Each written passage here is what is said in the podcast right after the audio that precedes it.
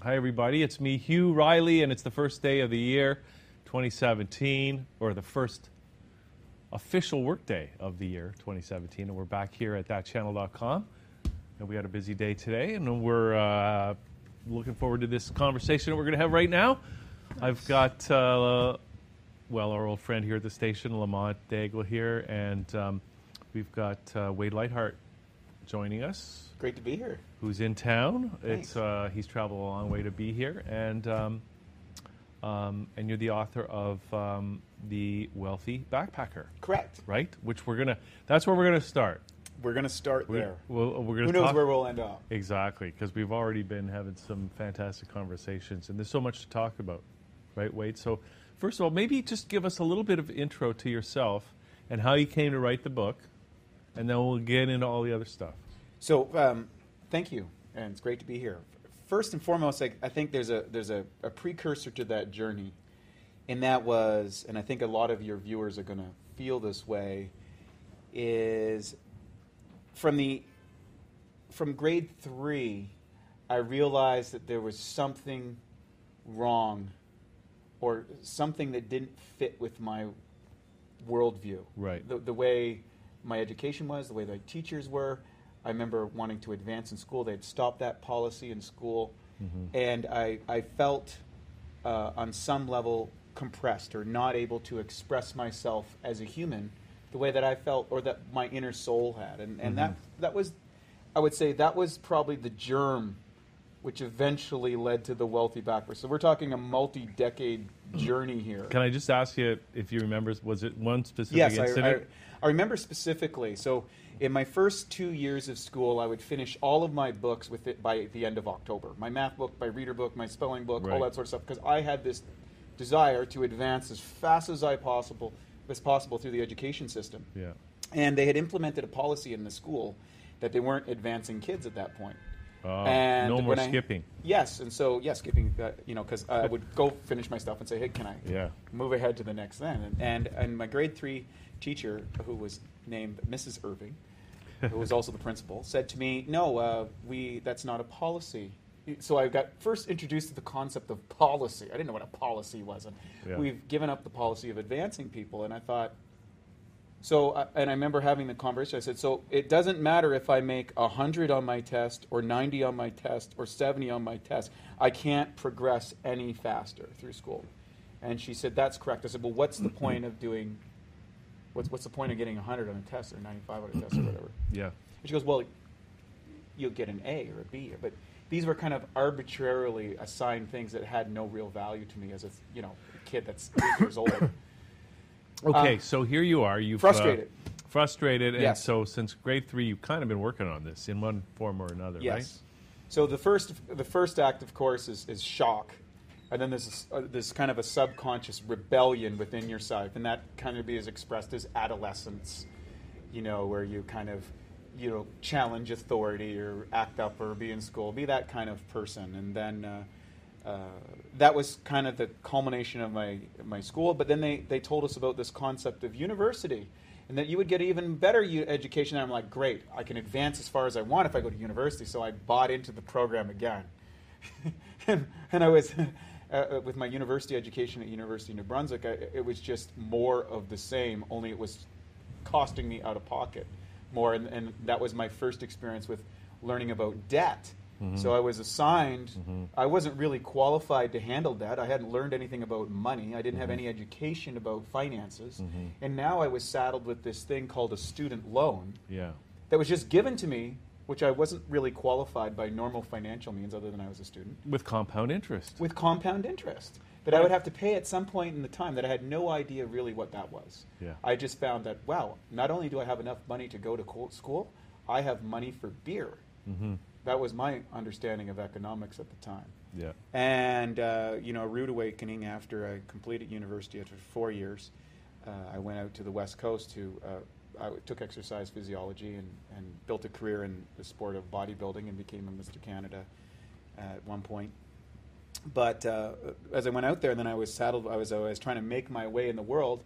My quality of life was hampered severely, as the government was saying, "Hey, you got to pay this." debt, and if you don't, we're just going to garnish your wages. So, at a, Mm-hmm. on a wage garnishment, I returned back to New Brunswick. I'd gone to the West Coast, and came back and and uh, had my first run-in with the economic challenges based on compounding interest working against you. Uh, so uh, that was a that was another point along the journey. Uh, later on, so that I realized the only escape to that was uh, education and entrepreneurship. I needed to educate myself about money, and I needed to find some way to create wealth for myself. And I saw entrepreneurship because I didn't have the skills or the education or the particular skill set like an engineer or a doctor or a medical professional or a legal professional or someone like that that had a, a hard set of skills Yeah. in a particular industry. I had no way of making money, but I did know a little bit about training. So I started entrepreneur as a, per, as a personal trainer, and then I opened up a nutrition store uh, in Vancouver shortly thereafter, and uh, began building my empire at that point, I guess, as they would say, and all the hard school lessons, you know, of economics and debt and you know managing a budget and cash flows and you know I wasn't successful in all of those things. You know, I Yeah. failed at all of them repeatedly as I kind of learned through the school of hard knocks. And uh, what happened, the, the next level that kind of came in was in 2000. I was introduced to my co-author of the book, AJ Harvey, uh, who was a, a relatively unique individual. So we met through the physical world, that's my area of expertise.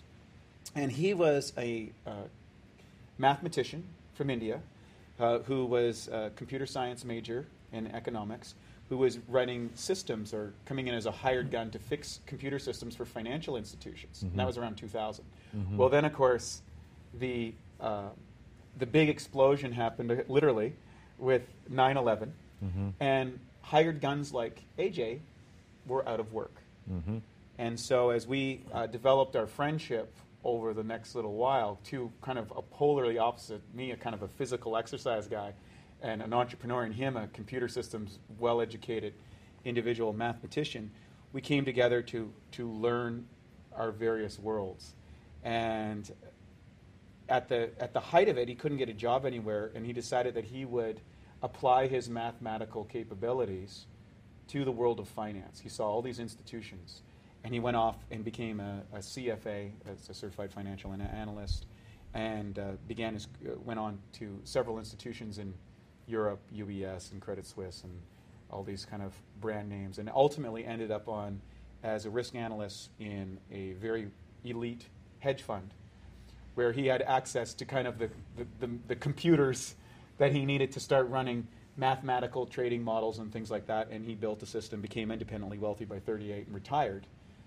And then came back to me and said, Hey, uh, I, I want to start sharing this information because he believed that financial ignorance uh, was the cause of most of the strife in the world. In other words, people don't have, there's this incredible amount of resources available, but people don't know how to access it. People don't know how to create um, financial abundance in their lives. In fact, they're taught methodologies, like myself, that will keep them in financial slavery.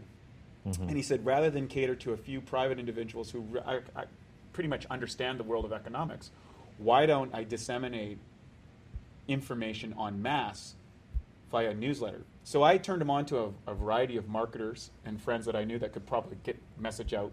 Him not being a marketer or a business guy on that level. So, uh, so he was going to put out this message, which Yeah, was going to. via a newsletter. So a newsletter about uh, financial education, based on how do you create abundance in your life. So, kind of like traditional financial planning, or was he going beyond that? No, very much beyond that. Because we're going beyond that today. We're right? very much so. So if you look at most financial information newsletters and that sort of stuff, um, you, you need a certain lexicon or understanding or comprehension level just to even enter the game. And for most people, they check out right there. You know, unless their parents or family or educational route taught them the principles of financial education, they generally don't. Uh, you know, it's something that we kind of stay away from, and we become a slave to that system. Well, also they don't teach us real economics. No. They they they teach us everything but the important stuff. Well, if you look at our education system, and I'm not here to slam the education system, it, it, it was a, a system developed to create citizens to serve corporation corporate interests, so that you could go to work and you would learn how to be taught a task and follow that. But that corporate system the corporation per se has pretty much ended. You know, the, the, the years of getting a job, getting good pay, getting, you know, work your 35 years, getting the gold watch and the golden handshake are over. Yep. Uh, and now people are contractual, they're mobile, the companies come and go relatively quickly. So pretty much everybody's moving into the hired gun level. Um, that companies kind of form and then dissipate and then reform, and you know relationships develop, and so the, we're entering into a new world economy. Right. It doesn't even have to be corporations. No. Like the institutions don't need to be there. Correct. It's not about nouns. It's all verbs now. Correct. Yeah. So what's happened is our education system hasn't caught up to the new world economy, hasn't caught up to things like affiliate marketing or search engine or uh, global economics, for example. I can hire an engineer in India just as easily I can hire one here in Toronto if I want to build something. I can hire a social media expert in uh, London as opposed to here, or I can hire a, uh personal executive assistant in, you know, Bangladesh or Philippines to assist me in my stuff. I don't need to have physical connection to them because we have this whole digital universe Mhm. that now exists, this virtual society that's far greater than the physical realm. Yeah, I'm just uh, you're making me think that it's like uh, so, it, as we're going to get into this conversation, it's making me think that, and I've been looking into the cryptocurrencies, especially over the last few days, and I'm, it's almost like these old institutions, big corporations, big government. It's almost like it seems so old and archaic and just like because we can do so much more with this new environment that has just emerged in the last 20 years. Mm-hmm. Like it's like it really is a new world, and nobody really, except for people that are just keeping their eye on the ball or young people or something. There's so much possibility here, and those old systems just seem like they're just ready to just they're irrelevant almost, or Yeah, soon uh, to be. Well, if you look at uh, historically speaking, um, we can trace back to if you look, say, to the period of the Renaissance and things like that. Suddenly, with the advent of the printing press, the control of dissemination of information went from the clergy, which Yeah. everything was retranscribed through the clergy and through monks and that sort of stuff. All of a sudden, you could have the printing press, and that way, you could get a different narrative of the world than say what was passed on for maybe a thousand years or so. So that was a big change because now there was alternate narratives about what's going on in the world or how the world, and then you had The this, yeah. scientific explosion. Uh, then you had the nobility that took over thanks to technology of armor. So you had a nobleman who had armor that could, uh, you know, keep in line 30 or 40 farmers, and the noble would take a, a, a share of that to supposedly protect these individuals, or and you'd have your wars and stuff. So then came gunpowder. And so there was the gunpowder revolution. It was like, wait a second, we can actually take out this nobleman with this gun and blow him off his horse. And now there was another shift. So these are relatively violent shifts. Then if you were, work all your way up to, say, World War II, where uh, for 200 years, pound sterling was the de facto currency of the world and the sun never set on the British Empire. Well, in 1942, of course, the Japanese took over Singapore, which is kind of the far flung edge of the British Empire if you look from a, a, a geographical perspective. Uh, United States entered into the war, and three years later, uh, the Japanese, as part of the uh, uh, Axis nations, surrendered to United States in Singapore. Three, just three years later, because of the economic engine of production that the United States was able to. They weren't able to produce, say, better technology, but they were to pr- produce it on mass. So mass production became that, and of course, we went from pound sterling to the U.S. dollar as Yeah. the de facto currency in the world. So, the, and, and, and currency being the ultimate control mechanism, because if you can control the economics, as uh, Mayer Rothschild said, if I, I don't care who makes the rules of government, to paraphrase him, uh, I care, care, care not who makes the rules if I control the money. So at the end of the day, uh, this emerged, and then of course we had you know things like uh, the Federal Reserve Act that came into power, and then you Yeah. had all the things moving off gold standards in the 1970s, and then the explosion of fiat currency and all the, the new terminology from you know down to quantitative easing and the printing of money and all that sort of, which is actually debt, another form of debt. So all of a sudden you have these old institutions that are uh, have to develop more and more debt to maintain control of the population, and people are taking in more debt. And when you think about it, too, uh, w- the whole idea of compound interest, or even just interest in general, right? Uh, this is uh, it, where's that? you borrow the money, you got to pay it back with interest. Well, where's that interest going to come from? How does money get created? And so it causes an inflationary, it causes inflation. Interest rates cause inflation because that money has to come from somewhere. It, has to come from inflating the currency. And so, um, and that impoverishes all of us. And, and uh, the thing is that as who controls the currency? It's not us. It's somebody else, right? It's the bankers. I don't know whatever you want to call it, international bankers or the government. Um, but it's not working in our interest. And now, as we see the debt levels around the world for everybody, for governments, for provinces, municipalities, individuals, uh, we th- there's good there, more and more of the money in the economy is going to pay that interest. It's a bit of a liquidity crisis. That's why there's so f- not a lot of money on the street. Hard to be an entrepreneur when everybody you're trying to sell to is paying the bank all their money every month to pay for their mortgage. You know, so it's like it's it really is time, and people I think are waking up. The system cannot, the existing system is not going to fix itself. It's Correct. not going to. It it has to fail. It will fail. So what are we going to do about it? Are we going to be the victims of that failure, or are we going to create something that's going to work better for all of us? And we have opportunities uh, to do that now. So let's talk about that. Well, that's great. I think in the history there's been, uh, and of course, uh, AJ is uh, my co-author who's not here today. He's in Zurich at the moment. Um, he's as well versed in the conversation of money as anyone. So I'll, I'll, I will try and bring forth some of the ideas that he's shared with me and educated me on, which I put forth. There's been uh, 600 plus fiat currencies created, debt instrument currencies, and all of them have failed. So the likelihood of the current system failing is high. Now, failure is one way, that's a terminology that we also learned in school pass and fail. Mhm. There's no real pass and fail, these are linguistic ideologies. Mhm. Uh, there's outcomes. Mhm. So is it the outcome desirable or non desirable, really, what it comes out to? And oftentimes, a non desirable outcome in the short term is actually what is needed to create the more desirable outcome. So, uh, necessity is the mother of invention. And Buckminster Fuller said rather than challenge or fight the current system, you develop something so compelling, so optimal, so excellent Yeah. that you make the old system obsolete.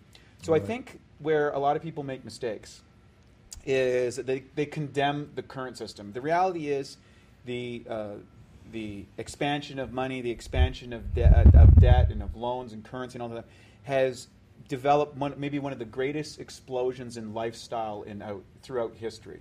Uh, It's pretty hard to argue with the quality of life enjoyed by most people in North America or Western Europe or that sort of stuff where these instruments live. That, however, unbridled uh, and in excess, which I think has happened, uh, now causes its own, it, it falls upon itself and there's a correction, obviously.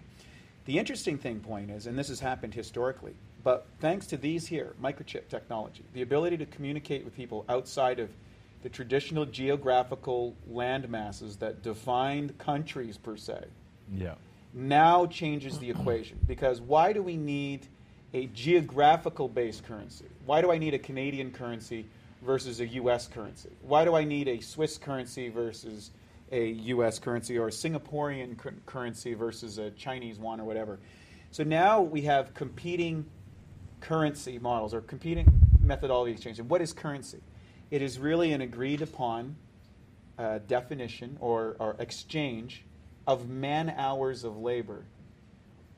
When you really break it down, is somebody at some point in time uh, converted time hmm into a product, a service, a value. There was a, an- a, a generally accepted assigned value based on economics. Hmm And an exchange took place, and these are the instruments of exchange. Uh, c- convenience, because money is convenient. Right. Now we trading have. instrument. we, uh, um, I mean, uh, people might take some issue with that simple definition, and just in the sense that our existing money systems they Yeah. are defined. They are. You can characterize them. They have certain attributes. Sure. It's a man-made creation. They have certain attributes, Mhm. but some of but you can design a money or a currency differently than that. And certainly the cryptocurrencies um, like Bitcoin, like Bitcoin has, uh, it's defined by its creator. It has certain parameters that define what a Bitcoin is. And a lot of these alternative currencies, whether they're cryptocurrencies or not, things like LETS systems or uh, time dollars or whatever, they all have different uh, parameters. They're defined differently. And I think that that's a great thing because um, one, of, one of my criticisms of the uh, national currency model is that within a nationality, it's a monopoly. Correct. So if that is ma- that if that monopolistic currency is mismanaged, then everybody loses. But if you open it up and let people define currencies their own way in a free market, then the best currencies will emerge.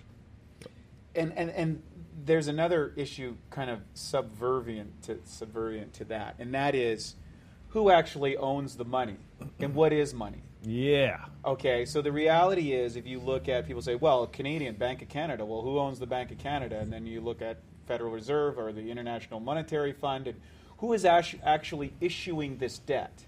And when they issue this debt, Yeah. who takes on the responsibility of that, which is the taxpayers? And then invariably, you usurp a democratic system where that a, a small group of people who are disguised through a relative level of secrecy, so classical hegemony, are using a model that keeps people from knowing who they are, what's going on, and we are somehow paying a debt through what's called a democratic process to a very non-democratic system. Yeah. And that's what I think people feel and they, there's a part of them when they're standing there paying their taxes or they're standing in line or they see that that, that, that the, withdrawals or they see the local or the political or the national or the international political debate ongoing, the real issues are not addressed. And the real issue is Ma and Pa Canada, Mm-hmm. you know, a working couple with a couple of kids Mm-hmm. are finding that they're working harder for less, that they feel they have less time. Yeah. There's less time with the children. There's less time in the family environment, And- the traditional component. And that's bad for the kids. It's bad for the families. Bad for the community. Bad for civilization. Correct. So, from that's the real issue, uh, independent of the currencies, independent of all that stuff. Is that hey, wait a second, there is this nefarious shadow kind of concept that we have no education about. We don't know how to navigate through. That our in- inherent human nature is to buy stuff to get the drug hit in our brain, Yeah. and then we'll pay that on credit and we'll keep paying that because fundamentally, mm. most people, and my, I've classified myself as that that group, do not understand the fundamental drivers of that system. And if you don't understand a system, you are guaranteed to be its slave. Well, even uh, uh, even our political institutions, there's nothing we can do about it. Doesn't matter who we vote for, the government deficit gets bigger and bigger. Correct. And that means that the uh, obligation of every taxpayer gets bigger and bigger, and we have no control over that. Correct. And there's no accountability by the politicians who are supposed to be operating in our best interests, but that's not what's happening. And so we get more and more taxes. Now we got the carbon taxes coming in, Correct. and uh, and um, and I think people are uh, we're, we're we're coming to the realization that the whole system is uh, we we really have no political uh, mechanism to deal with that. So we're talking today about how we do deal with that, right? How we do overcome this sense of uh, uh, helplessness and real solutions to this problem that is getting, I think, to the point now where it's really uh, like people. I mean, the people on the streets. You know, you walk down the street and you see a homeless person. Like there was a time we didn't have that in this country, and and the fact that there's no political conversation about it even is um, is is horrible. So we're gonna fix all this, right? Wait. Well, you know, and it, I, I I wouldn't. Yeah, I wouldn't gonna- say that I can fix No, anything. no. We're gonna fix it. yeah, and I admire everyone who goes on, but I'm also uh, consciously aware is that uh, you know t- today's freedom fighter can be easily become tomorrow's dictator, as evidenced throughout uh, a lot of political movements. I think, uh, and I, I'm I'm not here to make any political statements. I want to be clear on that. There's there's I see pros and cons to many different political systems. I think what I would more encourage people is to start taking ownership of their lives and stop turning to um, unqualified authorities. Your local MLA, your local political system, your political party, frankly, is not qualified to help you economically, as evidenced by the continuous expansion of debt through our society. So histo- history says, let's just look at this objectively. Let's let's let's get out of is it left wing, is it right wing, is it whatever, and just say, well, what's what's the pattern here? And the pattern is all almost all governments increase in size and siphon away value from the taxpayers in order to support itself. That's just the nature of governments. And there's positives and negatives to that, and eventually they crumble and fall. I think in, in ancient Greece, they said democracies last particularly generally about two, two to three hundred years. Mm-hmm. And it, it, it's a better form of government than, than say, uh, dictatorships or monarchies or that sort of thing, but it's not perfect. But it comes down to taking ownership of one's own life and accepting 100% full accountable and responsibility for one's own life and, and, and carving that out within the legal rules of the sovereignty that you find yourself in. So if I'm a Canadian, if I'm a US, if I'm a resident of Singapore or Bali or wherever I happen to be, I have to recognize where I am in the world first. Uh, am I uh, am I a citizen of this country? And what is my responsibilities to that sovereign? I need to accept that first. And I, I, had a hard time with that when I first started out. But then I recognized, okay, you know what? I live in Canada. I need to pay my taxes. I need to follow the system. And, and if I get to a point where I don't like this system, mm-hmm. it's much easier for me to exit out of it than it is to, tra- to actually try to implement change within it. Mm-hmm. And, and, and looking at that, my first step needs to be is I, I, I need to understand how to generate resources for myself and my family and the people that I love mm-hmm. to be able to do the things I want to do, where I want to do it, with who I want to do that. And that is the fundamental prison, uh, uh, challenge of economics. The first step is to understand economics. Because if you can master your own personal economics and see myself as my own sovereign country, if you will, yeah. my own political sovereign country that is me, yeah. and my responsibility is to, to make my own citizenship, which is a citizenship of one, or if I have a family, maybe a citizenship of four. And I have to create prosperity for survival first, and then you can move up Maslow's scale, and then ultimately to contribution uh, for a, a, larger group of, of humanity at large. So, you know, it's it's taken me, you know, the better part of, of four decades to actually wrestle and come to clarity about that for myself and to share that with other people is like, okay, the first step for me is to create enough resources that I can move to a or, or live in a, in a in a state of existence. There's a political state and a mental state or a spiritual. There's all these different states. I can live in my own sovereign state, uh, abiding by the the general rules of the world, mm-hmm. and create a level of prosperity for myself and for the people that I want to share that with. And that's the first step. Because if as soon as I take this to a political level, as soon as I enter into the d- democratic process that we have here in this country, for example, I, I, I inadvertently have just turned over my capacity to a system that we know cannot possibly work. Right. So, and I just want to say that uh, you said that first step, right? cre- uh, getting ourselves in a state of prosperity. That's right. That's in the book. Right? It is. It, it is in the book. Like, what are the principles? And we have three basic principles that a person needs to uh, embrace in order to exit the current system and, and, create something better, as Buckminster Fuller said. And that's a, you know, reduce, maximize, and invest. Number one, you need to reduce the expenses that you're running in your life. Period. You have to give up some of the things that you uh, are addicted to. Mm-hmm. Number one. Number two, uh, you need to maximize your resources. In other words, or your income, as some people would call it. How do you make enough money, or uh, you know, freedom credits, if you want to call them, that I can now uh, buy back time? Right. Because if I'm spending 80 or 90 hours a week between working and commuting and all this sort of stuff, I only have a few more hours left. Our only real commodity in life is time. Yeah. Uh, it's a diminishing commodity. Every day we all get closer to our own death. And we don't know exactly when that date is. Mm-hmm. Uh, however, we can say this you know, we have less time than we had when the start of this conversation. And when we get to the end of this conversation, we'll have less time. Right. So that's a real diminishing commodity. So leveraging oneself and building a system that allows one to buy back your time so that you can think about these things or do these things or, or, or live in these things is, is a first step. And so in that order we can live that- our own lives, really, Exactly. essentially, right? Exactly.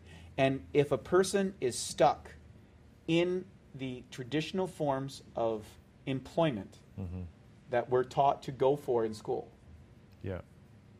You're guaranteed to be on the losing side of that equation. Right, and, and, and I think another point is here is that we want to live our own lives. We want to have our own time. We still need to be, if we're going to have wealth for everybody, we still need to be productive, right? Correct. And, and so we're not walking away from that. And, and I think, as we've already said, there's no need for companies anymore. I mean, that's maybe a little few years ahead of what's actually here. But these companies that people go to work for, they are dinosaurs.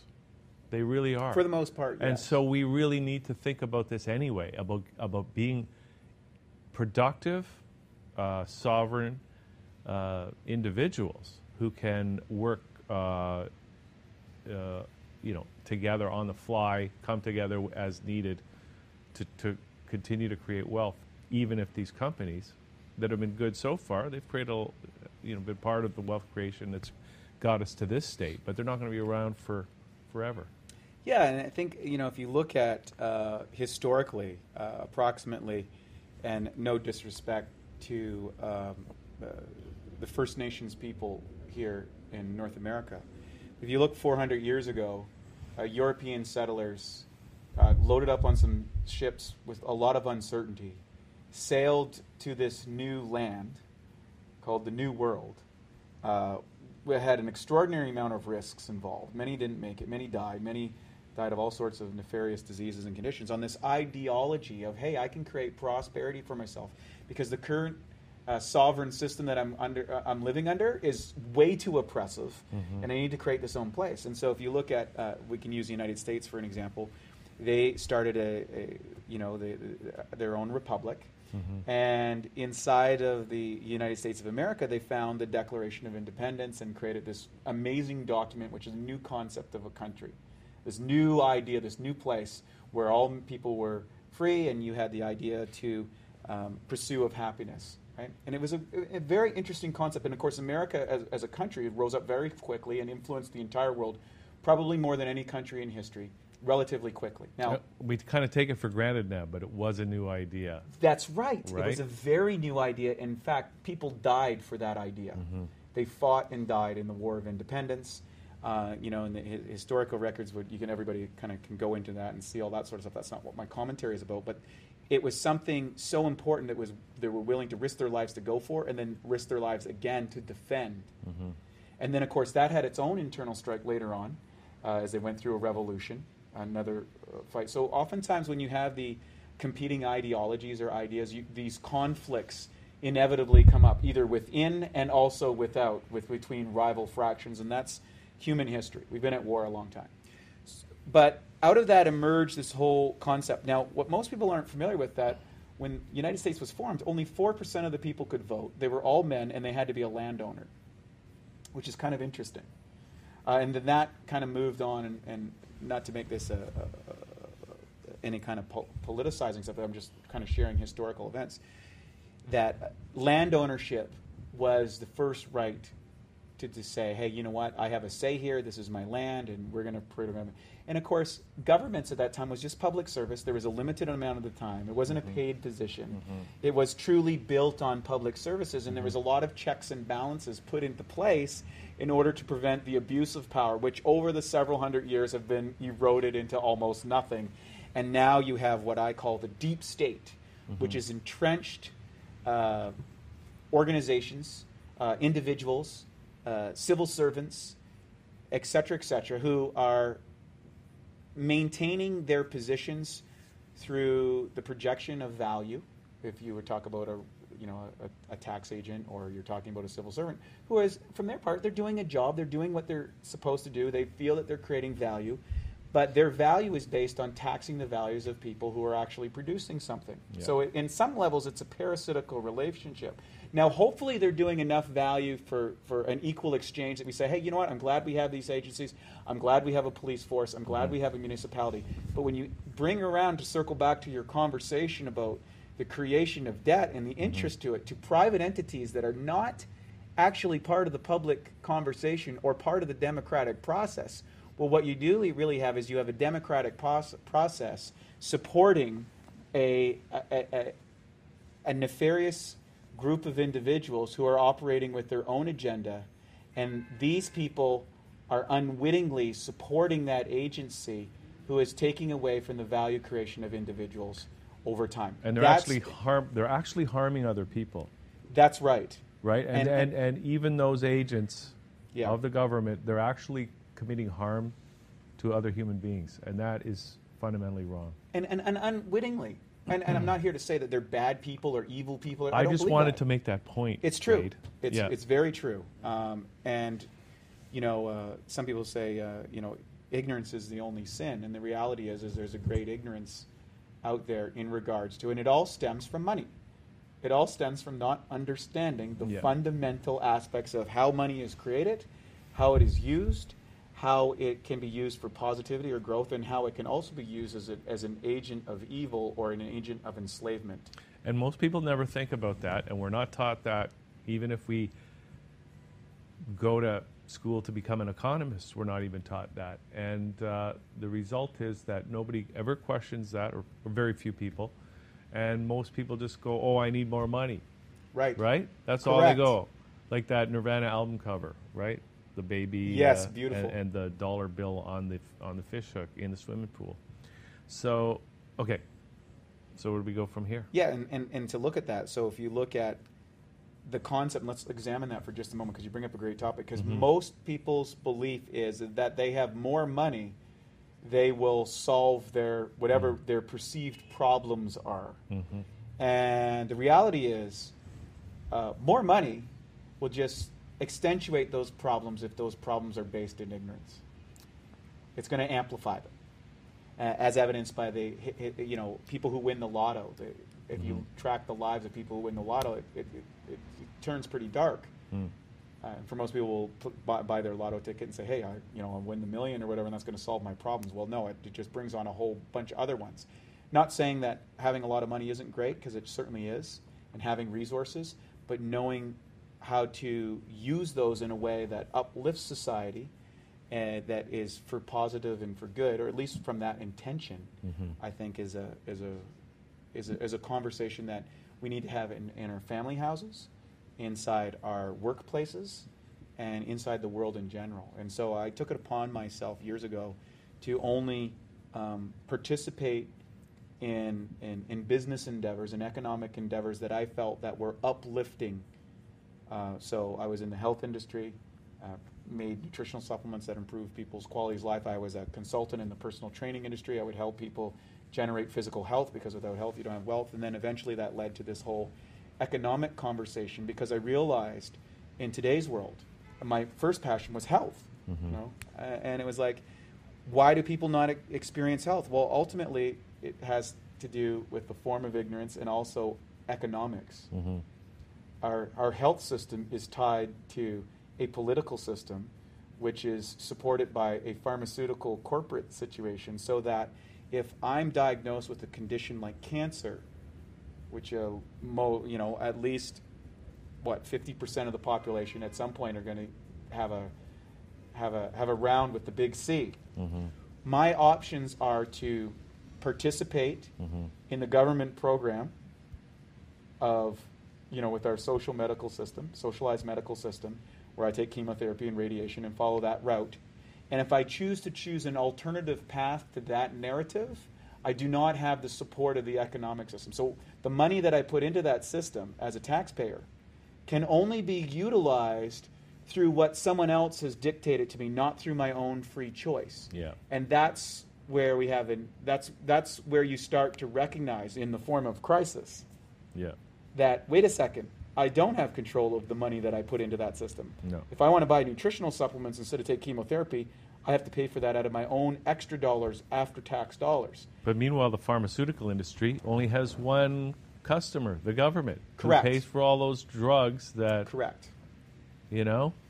So special interest groups, lobbyist groups through corporate, and, and I'm not here to condemn that. I'm just that's the way the world is. Yeah. And ignorance of that uh, is not an option. So the reality is, is it, it, it all comes back to our own economic situation, and how do we, how do we create enough freedom units, if you will, Freedom units. freedom yeah. units, Yeah. uh, whether that's dollars, whether that's times, whether that's resources, man hours, whatever you want to call it. How do we create enough of that so that we can start having more of these conversations and looking for alternative options or ideas that are more suitable? Okay, so one of the things people can do is they can get the book, The Wealthy Backpacker. Correct. Right? Yep. Which they can download. Yeah, it's a free download. Um, currently, uh, we're putting it out there to the population. With that comes a financial education, uh, a free newsletter uh, called The Wealthy Backpacker. We talk about various um, geopolitical and economic influences that are affecting the population. And uh, the book is kind of a journey between myself and AJ, my co author, how we came together, uh, the principles that we use to kind of unplug ourselves from that system, uh, which has been great. And I feel very grateful for that um, through entrepreneurship and mobility and, and these things. I used a, a variety of instruments Mm-hmm. to create my freedom, and AJ used some different freedoms, and we kind of came together and created a system for people that they can uh, start where they're at and, and, and, and build this in a step by step sequential process to, So- to, to, to, to create individual freedom. Okay, so can we talk about what some of those steps are that Sure. people will go through as they're doing this? Because I'm thinking about even stuff like, uh, you know, the idea of a virtual state uh, is one thing, or a, a digital republic Yes. um, is one thing. But then, you know, there's issues like if you want to travel, like what about your passports? What about your money? What about your uh, house that you supposedly own? Or, you know, there's a lot to consider here. There's an, you know, one of the daunting things I think for a lot of people is when they enter into the conversation of, of financial prosperity, economics, legalities, sovereignty, these things that we kind of take for granted on an assumptive basis. Um, it can be a little scary. It can be very scary Mm-hmm. um, when you start to realize um, who am I? Yeah. right? If you examine, you know, I always ask people, well, a simple methodology for your listeners here today is to take out their driver's license. Uh, so if you look at your driver's license and you look at the, ca- uh, the you know, the le- the letters are all in capital letters. Yeah, why is that? So why nobody writes their name in capital letters? That's offensive in the internet world. If you're sending Yeah. an email and you write in capital letters, it's kind of like you're shouting. Yeah. Well, why is my name in capitalized letters that comes from a federal agency? And why is everything that comes from the federal agency in capital letters?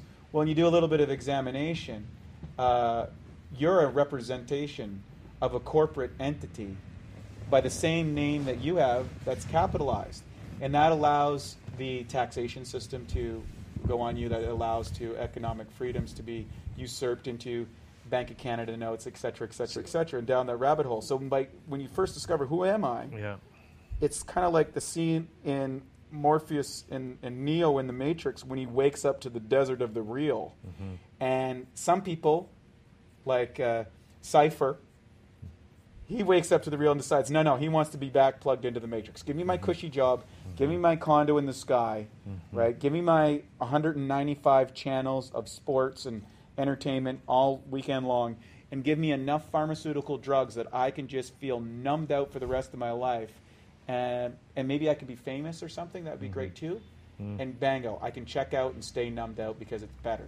Mm-hmm. And I'm not here to to say that's not true, but as a human, Mm-hmm. As, as, the fundamental Homo sapien, I believe that innately we are meant to create. I think that we are meant to expand. I think we're meant to discover. We have been uh, given this amazing thing called curiosity Yeah. that has driven humanity throughout the centuries. And I believe that we may even be going through a, an evolutionary process that we're moving from, you know, how it went to Homo erectus to Homo sapien to maybe Homo unitus or Homo spiritus or Homo whatever.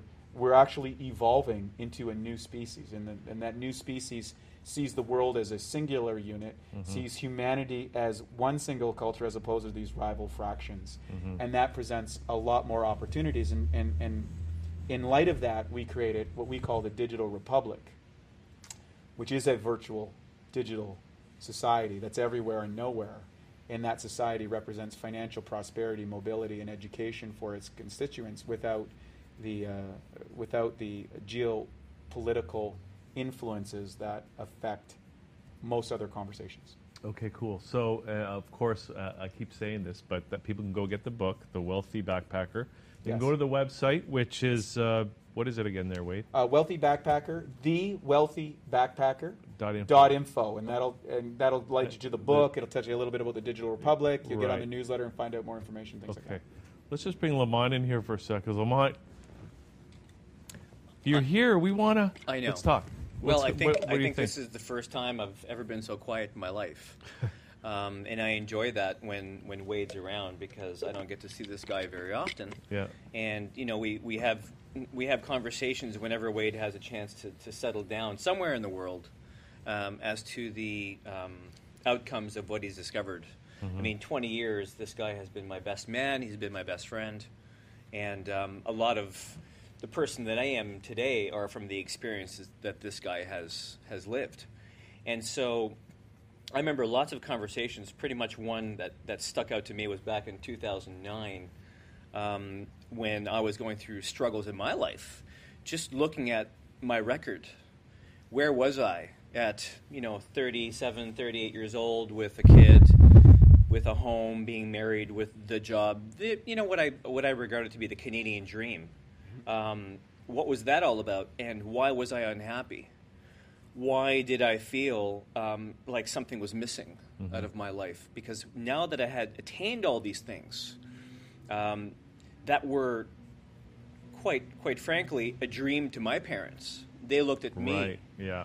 at- and a, a lot of us have tried to follow somewhat in the footsteps of our parents, right? Mm-hmm. And it's Yeah. hasn't usually turned out the way it did for them. No, there are so many there are so many aspects of the relationship that I've seen with my, my friends and, and colleagues and peers that their parents are all in awe of how fast we've come up. What we've attained are only dreams to them that they're only realizing at 60, 65, 70 years old. We're doing now at 30 years old, 35, 40. But we're burning out earlier. You know, I like because our jobs don't last for our It's true. our, our you know useful lives. Uh, Yeah. We're saddled with debt far more than they had. Totally, Uh, yeah. Everybody's got to work, not yeah, just both one. parents have to work now. You know, Wade and I come from New Brunswick, where we remember, you know, mom being home to cook, which is back in the day that was okay, you know, because they held the family unit together. You know, it, it used to even be like that in Ontario. I- did it really? Yeah. Yeah. Yeah, Yeah. no, I remember these days, and I think when I see families like that today, Yeah. where a family is fortunate enough to have one parent at home, whether it's the man or the woman, doesn't matter anymore, uh, cooking and making sure that there's a home cooked meal, so that when the kid comes home from school, they have a great meal at 5:30 in the evening, not at 10 o'clock and it's takeout, because we're finally able to sit down and have a meal together, you know, while our kids on the iPad or checking out their cell phones. Um, we've we've lost that connection, and so I discovered how I lost that connection back in 2009, after so many challenges in my life that I discovered, you know, one eventful night when I put my hand on Wade's shoulder, who had already been going through this for 10 to 15 years uh, in his life. I put my hand on his shoulder and I went, Wade, I'm not happy. Something's wrong. And then he put his hand on my shoulder and went, Well, my friend, here we are. You're asking the question Do you really want this? Do you want that? Red pill. Yeah, yeah. Do you want the, the red pill or the blue pill? And I think I, I basically said I want both. you know, In fact, give me uh, Yeah. dozens of each. Give me those, as many as you did, and uh, and I and I did that. I wanted to find out what the system was that I was in, uh, because I wasn't out of it yet. It was one thing learning about it and hearing about the, the aspect of the wealthy backpacker coming, and you know the digital republic, and um, you know being able to to recognize the system I was in while creating myself another reality. And it took me, oh, well, geez, maybe eight or nine years to get to this point. Well, and, I, and if I can interject for a moment, Yeah. you have to realize is that you achieved essentially the Canadian dream. Yes. Um, you know, both of you were successful professionals in your industries. You have a beautiful daughter. You have a beautiful house. You have a beautiful life. You have everything that you could possibly want. And and fundamentally, most people would say, Done. "Well, Yeah. you got it right. You got everything Yeah. right." And I I think won. a lot of people have had that. Yeah. And suddenly, but there was this gnawing. And, and what was great about Lamont in that situation is he had enough self awareness to recognize, I'm not happy. Yeah. And I think a lot of people, I think it was, uh, I forget the philosopher that said most people live lives of quiet desperation. Because, hey, if you've achieved what most people from your peer group says is great, then why would you stop that? So as soon as you kind of want to wake up and take the red pill, the blue pill, the white pill, whatever that is, or come up with a reality, Yeah. you're going to be questioned by those in your immediate circumstance because you're going to threaten uh, their sense of reality or success or conformity or whatever that social group that you find yourself in. Now, this is where the world has changed because of this. A hundred years ago, you knew pretty much everybody in your sphere of influence. You went maybe 40, 50 miles on average. You married the girl next door, the girl married the guy next door. Uh, you did what your dad did. Uh, you maybe took one trip 50 miles or 100 miles away in your life, and that was it. Well, now with the touch of a button, you can interact with thousands, millions of people. You can go through alternative media sources, and then media evolved. You know, say with television and cable in the 1950s, and then you get into public and governmental narratives. You know, with CBC and you know all that sort of stuff. And then now that's evolved into kind of like a mosh pit with Facebook and YouTube and these other mediums. And then now there's these rival uh, narratives. They're saying, well, hey, wait a minute. Yeah, so what? You got a great job. Well, why not do this? Why not do that? Why not try this? So there's been an explosion of possibility uh, through the connection of the, of the microchip and what that's done in the internet and that sort of stuff. We haven't learned how to manage that. No, it's almost like No. there's too much choice. There's too much innovation. The, the complexity of our environments is just going through the roof. It's hitting that we, that asymptote. Yeah, the hockey stick on- yeah, phase. you know, exactly, yeah. Yeah. yeah. And I think also Wade and you know Hugh asking this question is that you know back in the day when I was making those changes, it was wild.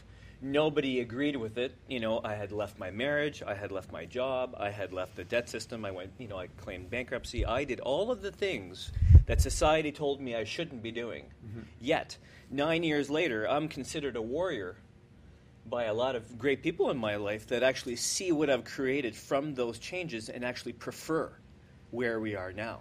I have an amazing relationship with my ex wife. Both my parents can't believe where I've become in my life. My daughter loves me, and we have an incredible relationship with her.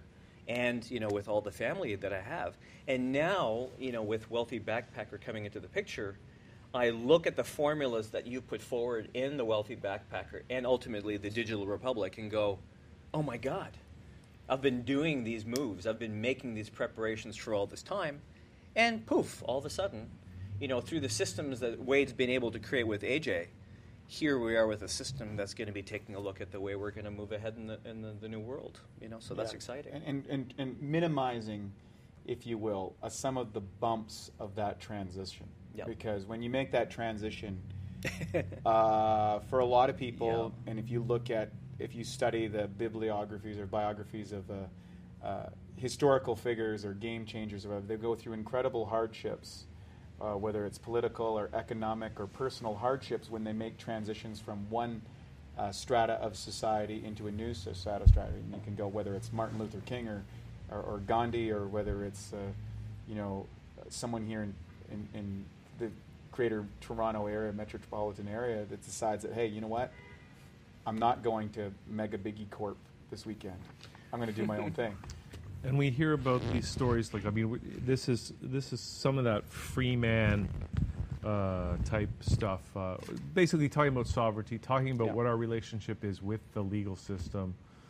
Um, and we've heard stories about uh, you know warriors uh, in that movement in Canada uh, that have gone to jail because um, they've been trying to fight the system and try to do it, but but they get something happens and they end up in jail.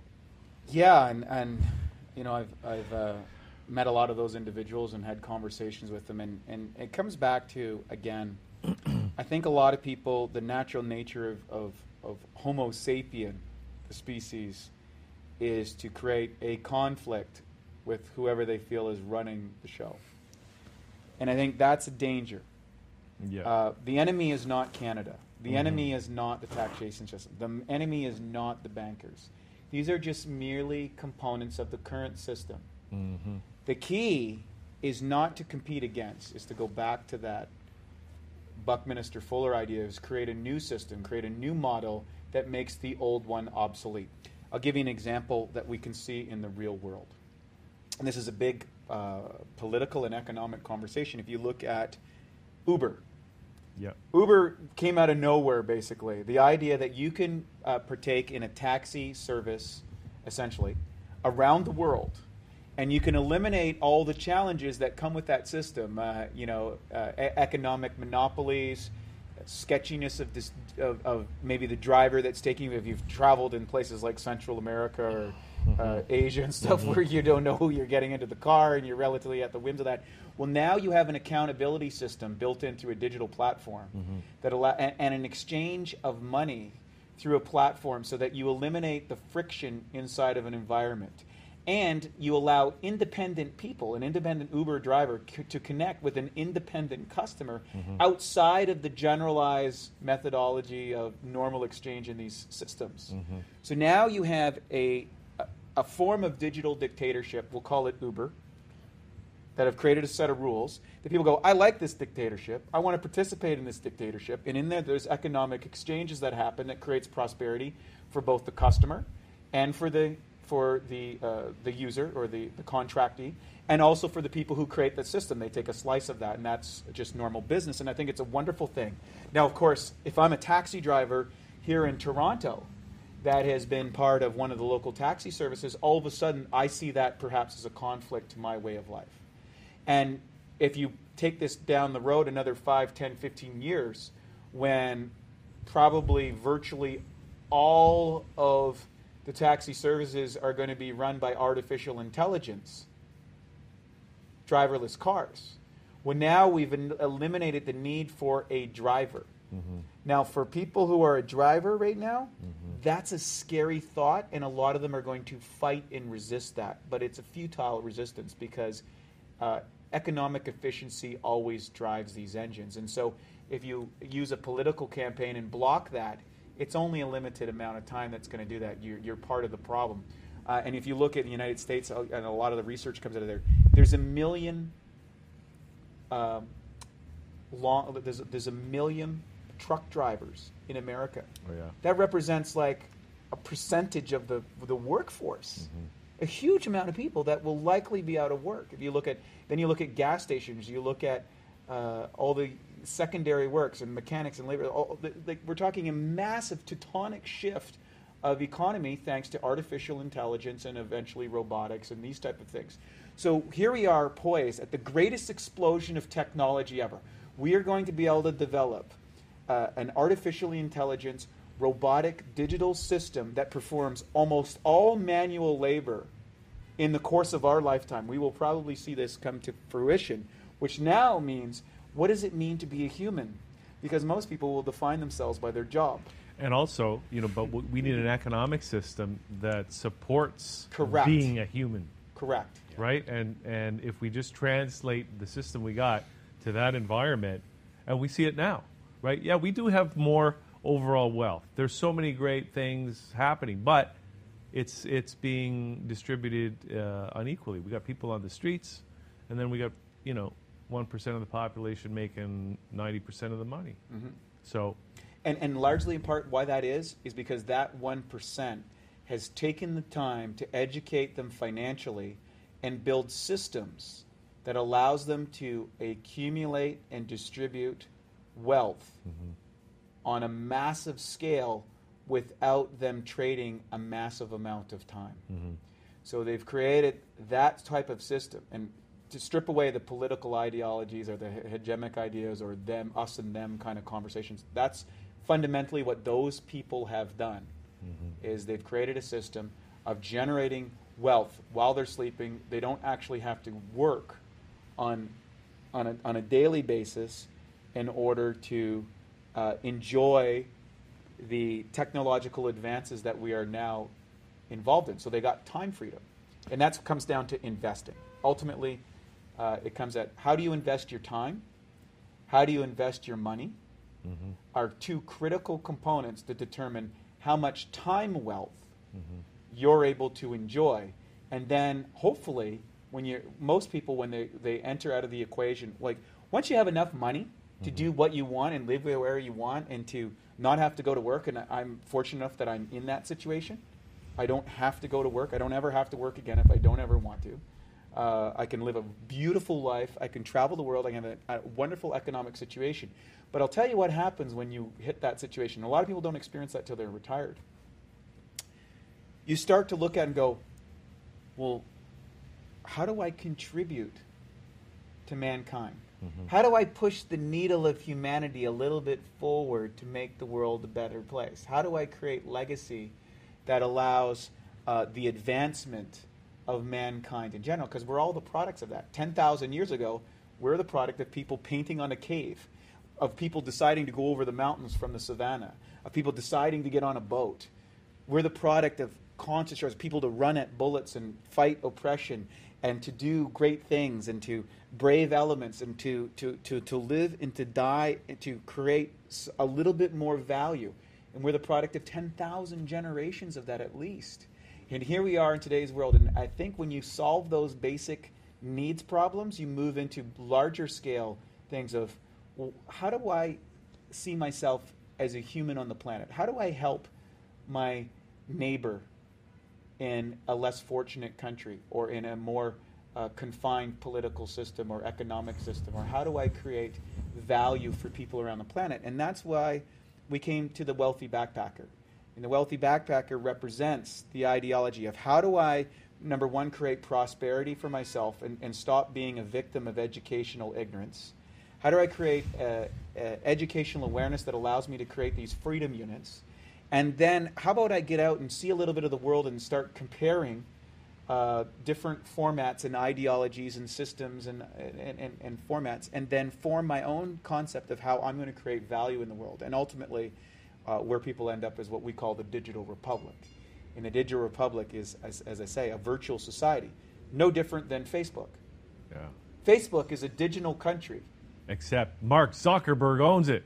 Correct, and its shareholders.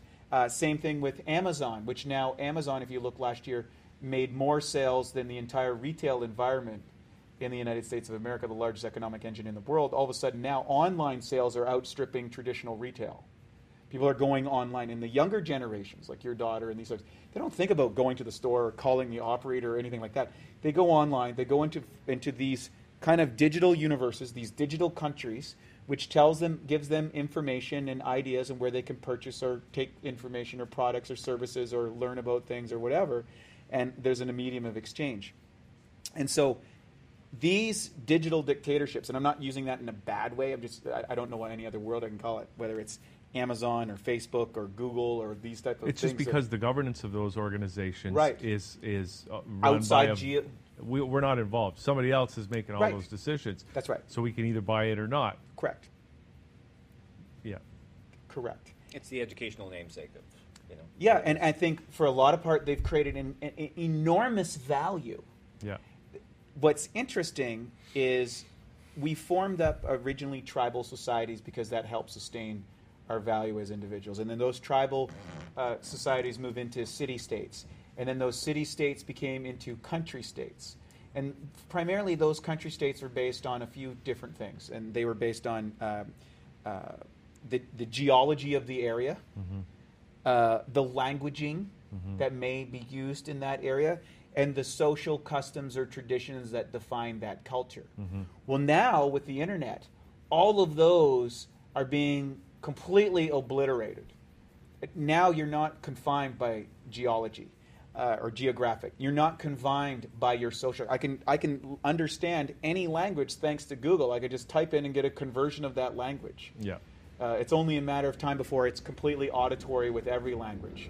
Um, now I can choose whether what theological belief I want or no theological belief.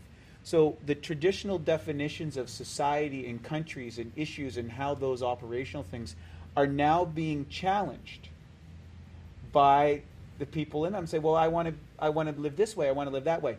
Now the challenge is, I think, as an individual, is to not take up a violent approach towards the sovereign that you're in. Mm-hmm. And the tendency is to, to generate blame or condemnation or, you know, it's them and we're the enslaved and all this stuff. That is a very disempowering conversation ultimately. It's good to recognize this is the system. Just take it as an outcome, take it as a thing. It's an experiment. Uh, I don't want to, I like some of the aspects of this experiment. I don't like some of them.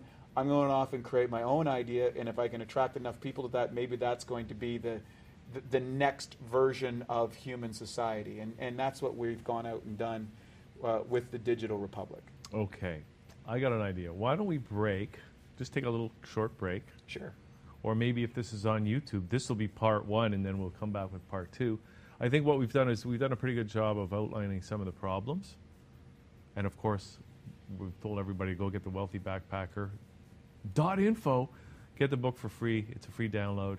That's a good starting point. But we're going to come back after the break or in part two and talk about, you know, get into the nitty gritty about some of these solutions that uh, the Digital Republic represents and that can be found in the Wealthy Backpacker free download book. You know what I'm saying? Free is How's always that sound? good. Excellent. Is I look good? forward to it. All right. We're going to take a little break, come right back. Thatchannel.com.